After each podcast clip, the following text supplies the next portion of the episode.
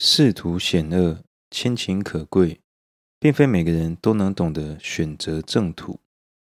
这些话是出自于一九九八年的一部电影，叫做《新古惑仔之少年激斗篇》。我认为很适合作为今天的开场白。大家好，欢迎收听 James 悄悄话。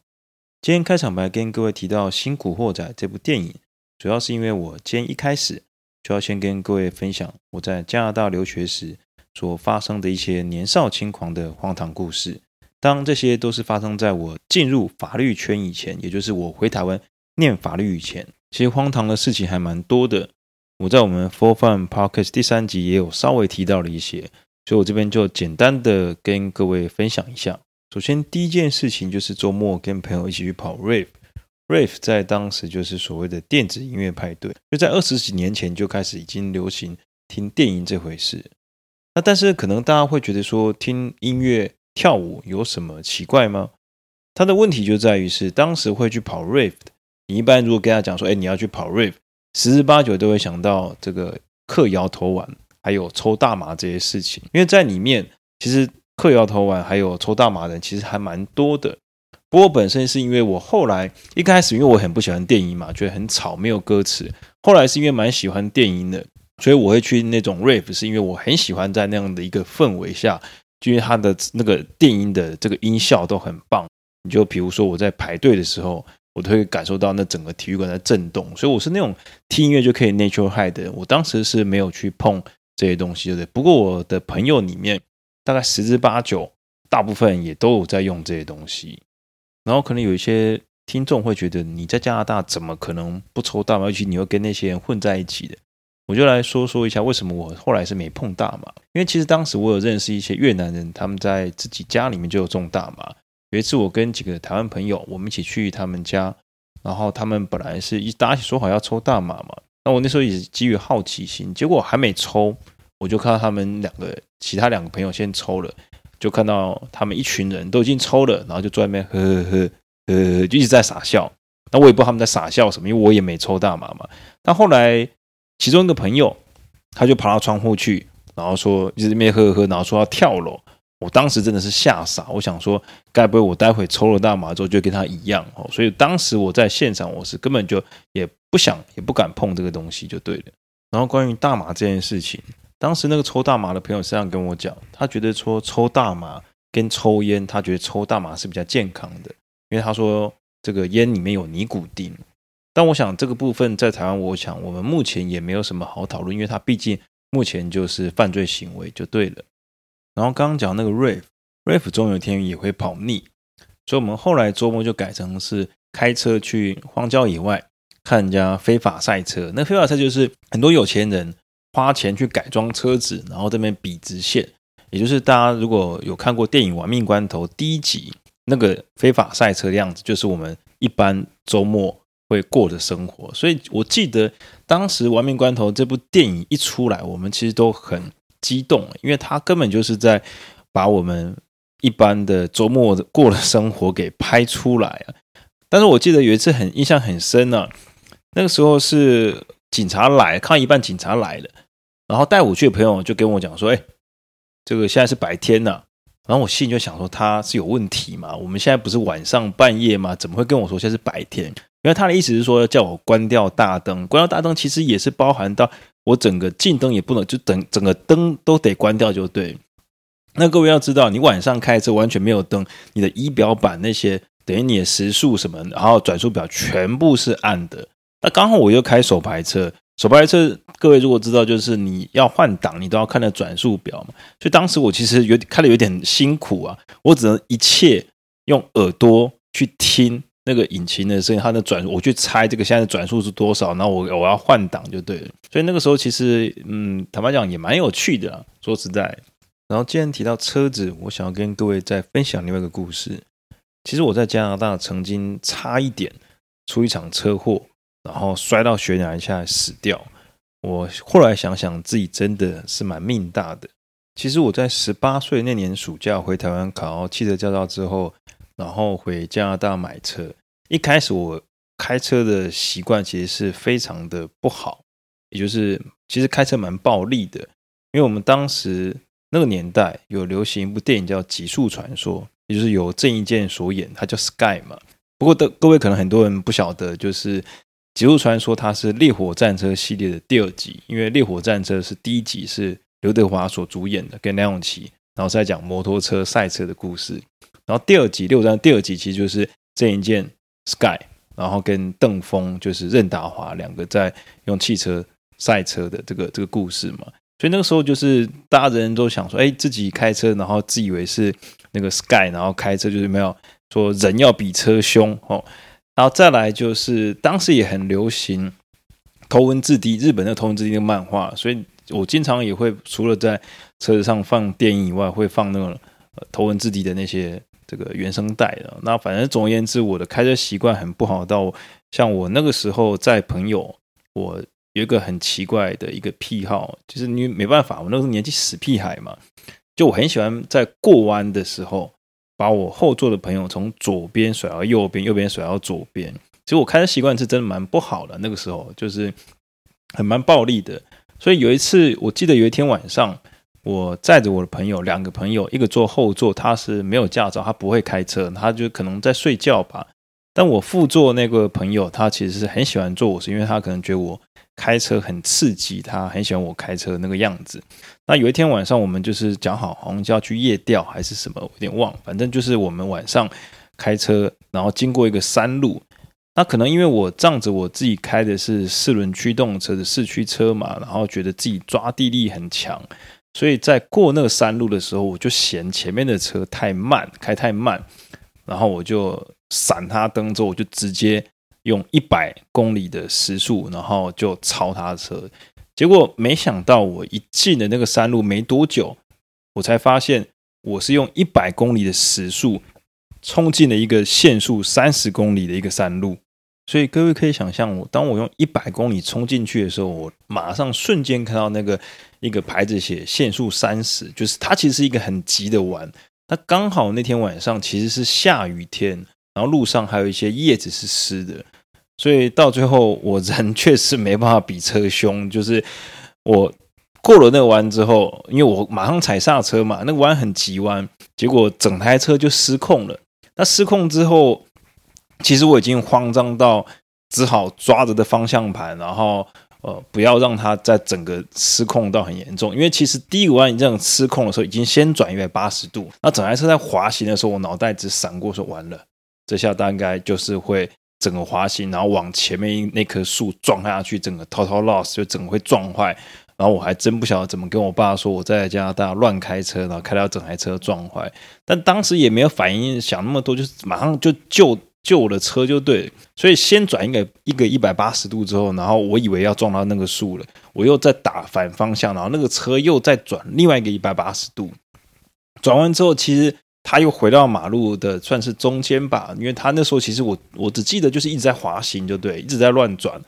转到后来我记得总共其实大概印象中似乎已经转了七百二十度，就对，因为我一直不断的左弯又右弯，那车子一直整个打滑嘛。后来因为我是开的是手排车，那如果你会开手排车，你就知道，其实手排车如果你的速度是慢到。很后面，你就等于是你几乎是停下来状态，因为因为我那个时候基本上是在打方向盘，我是完全没有踩刹车，也没有踩油门，也没有踩离合器，反正最后那台车就整个熄火，因为我根本没有踩离合器嘛。当你没有时说你没有踩离合器，那个手排车就会熄火。结果熄火之后，我跟我朋友就是坐副驾的那个朋友，我们两个往后看，居然是悬崖。所以其实我很命大，是在那场。这个意外当中，我其实整台车转了这么多圈，可是我居然是毫发无伤，然后车子熄火的位置也刚好只是整台车算是整个屁股是往后面，就等于是它横在那个路上就对，横在这个山路上，然后后面是悬崖。结果我记得那时候停下来之后没多久，就看到被我超那台车这样，嗯，慢慢的过去，他可能想说这个那个傻子在在耍帅嘛。但总而言之，那一次是真的差一点点，我真的不晓得再慢个几秒或怎么样，我我跟我朋友们，我们可能就摔到这个山底下悬崖，那那那不死大概也残废吧。所以基本上在那次的一个事件当中，我记得很深的是，我回到家之后，那天晚上回到家之后，我大概是在我家的车库，在车上就停好车在车上，我大概有三十分钟，我是一直回神不过来的，我一直在回想我刚刚到底是怎么了，所以这个也是让我印象蛮深刻，就是有关于车子的事情，就是接着要跟各位分享一些有关于学校的事情。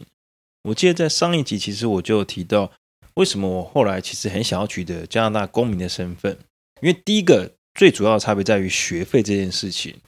我要是没记错的话，我们当时国际学生一个学期我们就要付一万块左右加币的学费，而如果你是公民身份，就是你全家移民过来取得公民身份，其实你一个学期大概就只需要付大概三十几块还是三十块的一个学费。再来是处罚的差别，我比如说。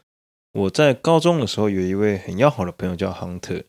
然后我们很爱上课聊天。就有一次我们在上 Art 的时候，就是美术课，然后我们就坐在一起，然后一直聊天，聊到后来就被老师制止嘛。那我当身为国际学生，我就乖乖的就就就不要再继续聊天。结果我那位朋友他就很有个性的，被老师念了几句，然后书包拿就直接走了，就直接破门，就就直接出教室了，然后就回家。然后就不来学校，就后来他被学校处罚是 suspend，就是停学一个礼拜，然后之后一个礼拜之后又可以复学。可是相对于像我在 Four Fun Podcast 第三集所提到的，我们有个学弟跟我们一起校一起去翘课打撞球，就回来被老师看到，就管我们国际学生的一个老师看到，他就直接被要求隔天马上立马就送回台湾。然后我们大家其实也不知道为什么那老师要这么生气，我嗯真的不晓得是不是因为那个学弟刚好染了一头橘发，让他觉得是不是坏学生还是怎么之类的，所以他的处罚真的蛮严厉的。下午大家一起翘课，然后全部人就他一个被处罚，我们其他人基本上是没事这样子。然后他的处罚真的蛮严厉到，就是回来之后，他那个老师就限他哪都不能去，只能等他的 homestay 寄宿家庭来接他，然后我们也没办法帮他践行或什么都没办法。然后 homestay 一来接他回去之后，就隔天一直到这个隔天嘛，就直接送回台湾，所以我们就再也没有看到这个这个学弟，然后他就被遣返回台了，就对了。接着要回应的就是我在上一集有提到，我念了两间高中，因为实际上我高中只有念了两年半我就毕业了。那主要就是我数学因为够好，所以我刚来念第一间高中没多久，高一数学念完我就直接跳级了。那我所以跳级之后，再加上我们加拿大那个时候寒暑假，其实寒暑假你是可以提前先修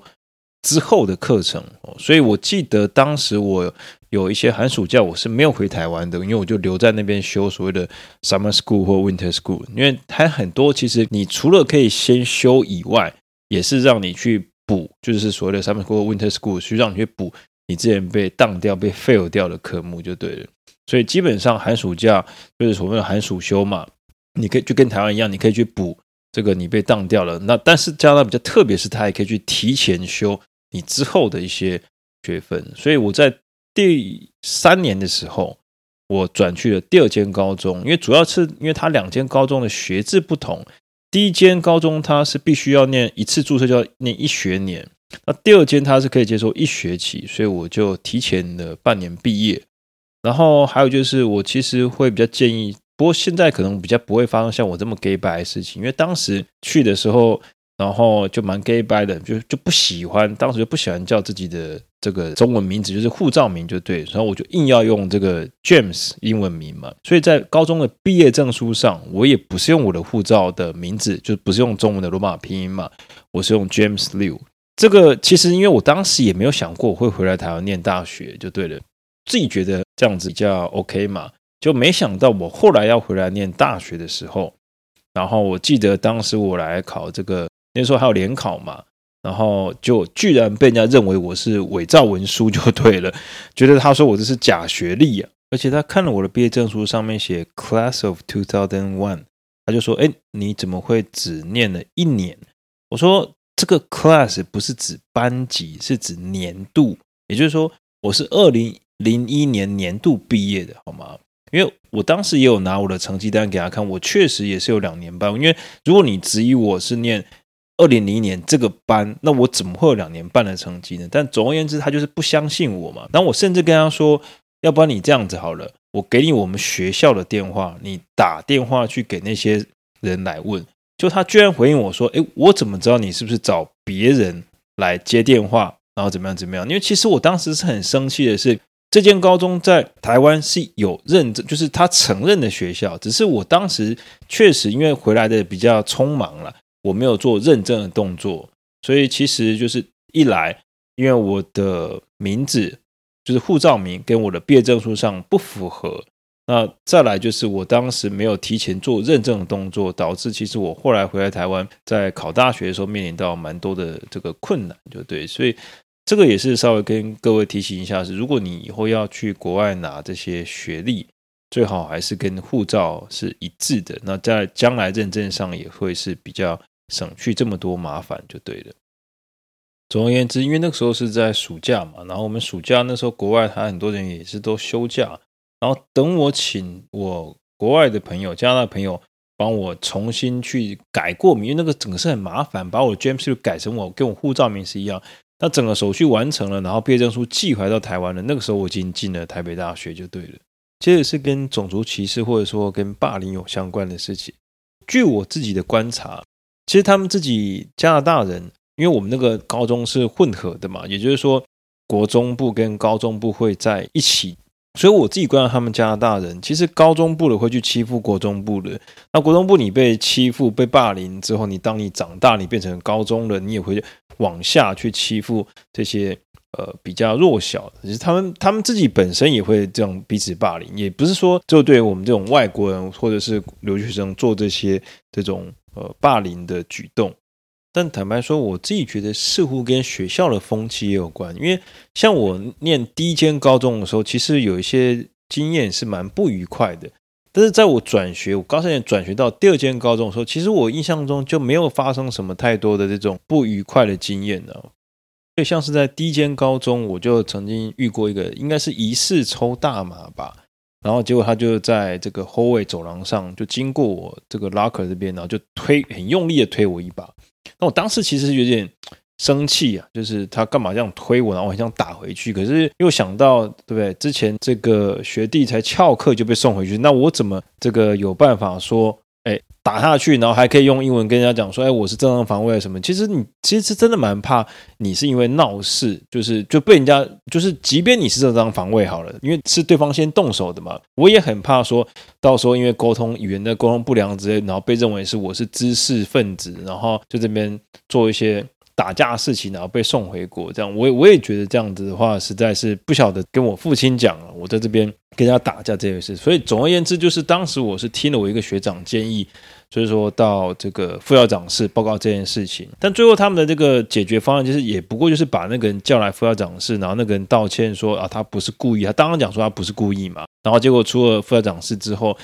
之后往后有机会，他就大概就是会想办法躲在某个角落，然后丢我水球或怎么样之类的，其实是还蛮不愉快的。所以后来我其实有试图的。找我的朋友学长们，就把那个老外给就加拿大人给约出来，说：“哎，我要跟他单挑。”因为当时如果你在上一集，就是各位如果听众有在上一集有听过我来加拿大之前。其实我曾经是跆拳道选手，你就知道，其实我已经准备好要跟他打打架，你知道，就是因为我实在受不了了，就是这样子的被一直偷袭，我实在很想跟他单挑。结果他对方就是跟我说，他不愿意出校外跟我打，因为我当然是怕在学校打架会出事，我会被怎么样，就是被被赶回去嘛，所以我就跟他约校外单挑，结果他还是不敢，那没办法，那种就是地头蛇嘛。那再来就是，其实我刚刚讲就是说，呃，第一间学校我不晓得为什么，可能我们体育老师他对于我们台湾人刚去的时候，你的英文听不懂，因为很多这个体育规则嘛，他用英文讲或什么。那其实大部分来讲，我是没有什么差，因为很多球类你你也不用懂规则，你也你也都懂嘛。但是比如说像曲棍球这种东西，因为在加拿大没有，不是在台湾没有打过，所以你基本上不晓得曲棍球的规则嘛。那可能他就是会因为语言的问题，然后会去歧视我们，然后就是不屑我们这种台湾人。但像这种情况，我个人觉得，只要你在这个体能上或体育的表现够好，像老师，我觉得老师来讲就会对你刮目相看。所以像我当时，我记得刚开始我去的时候，其实老师们是还蛮讨厌我们台湾学生的。但是因为我的各类的这个表现，就是运动的表现，其实都还蛮突出的，所以导致这个体育老师他确实后来有对我改观。所以比如说，像有一次我们上 wrestling 摔跤课，那我们那个摔跤课是这样子，他必须是按照你的体重来排，越轻最轻，全班最轻是排第一个上场，然后跟第二重的就是比他重的这个就两个人对打。啊，输了就就下场嘛。所以我记得，因为我当时其实我体重算蛮轻的，呃，我不晓得这是大概，因为我那个时候我印象中我有点忘了，大概我可能大概一七二到一七四之间吧。我中间一直有长高就对了。那但是我那时候体重了不起也才五十几吧，因为我在去加拿大之前，我在专一那时候我打过一个叫银量级苍蝇的银量级。就跆拳道那个银量级是五十公斤以下的，所以其实我已经够瘦了，我还曾经为了比赛先减一公斤。那总而言之，就回到我刚刚讲那个那个摔跤课，因为我算蛮轻的，所以我还蛮前面就上场了。结果我那个摔跤课，我一次也不是说一次啦，就是总共把七八个人给干倒，就对，就撂倒，就是就是摔他们嘛，怎么样用各种方法，然后把他们摔倒之类的。所以因为我。等于是一个一个上来，我打了七八轮，然后那些人被我打倒之后，然后老师确实在那天有对我刮目相看，然后就是称赞我，所以他之后其实也不会对我用所谓敌视啊。而且我记得你说曲棍球，我虽然不大懂规则，因为刚去的时候我们真的不大懂，但我有有一次我印象很深啊，因为我们这种练过跆拳道的人，那毕竟有受过训练的，所以反应都还比较好。有一次我记得对方。他从角落要发球过来，结果在发球从角落发球过程当中，我居然在空中我就拦截到球还没传到给他的队友的时候，我在空中直接拦截那个球，然后直接把那个球打进对方的这个球门就对。其实当时老师也吓一跳，但他就说啊，我可能就一直在看对方准备要发球，我就看好那个那个那个角度，你就可以想象那个如果是打篮球的话，对方才。这个从角落一发球，然后我就直接空中就拦截，然后就直接进球那个那个样子。所以几次的表现，从摔角课到这个曲棍球，还有当还有很多像垒球啊，什么各种球类的运动表现得很强势之后，对方就知道，哎，你其实是不可欺负的。但是也因为这样子啦，有一些男生确实知道我在体育课表现是还蛮突出的，他们不敢跟我正面冲突。所以就变得转而是要从背后偷袭我就对了，所以我记得其实想起来那那件事情我，我自己都有点不好意思，但我后来怀疑就是因为我没有跟他道歉，所以导致他后来要找人来弄我。就是就是有一个外国朋友，他本来是还蛮喜欢我的，然后他有一次可能就从后面偷袭我吧，可是我的反射动作我不敢学，我就反射动作脚就这样扫过去，就一扫。啊，不小心踢到他的生殖器，然后我就看到他很痛很痛的跪在地上，然后我当时是有点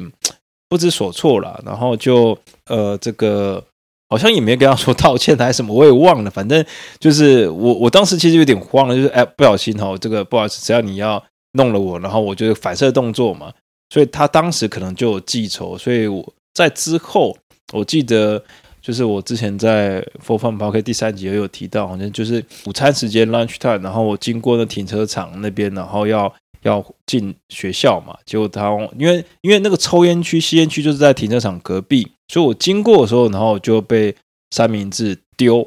结果我一回头，大概二三十个人，然后就那几个人那种这样嘲笑我，就对，然后我确实也不知道找谁打，对啊，这所以这时候就是。遇到一些比较不愉快的经验，但是我印象中，我转学到第二间高中之后，基本上这种呃遇到这种霸凌也好，或者种族歧视，其实好像都没有。对，所以我觉得其实跟这个学风是不是有关？因为我转到第二间学校，他也是呃比较爱念书的同学也是比较多的。以上就是我在出国留学时所发生的一些大小事。那么在下一集，也就是我们留学系列的最后一集，我将跟各位分享。到底出国留学对于我日后的人生有什么样的一个影响？最后，如果各位听众有什么样的问题，或是你想要听什么样的节目内容，欢迎来信告诉我，我将会在 James 悄悄话来跟各位做一个线上互动。呃，如果您是正要入睡的听众们，晚安；如果您是正要开始忙碌一天的听众们，早安。祝各位有一个美好的一天。我是 James。我们下次空中见。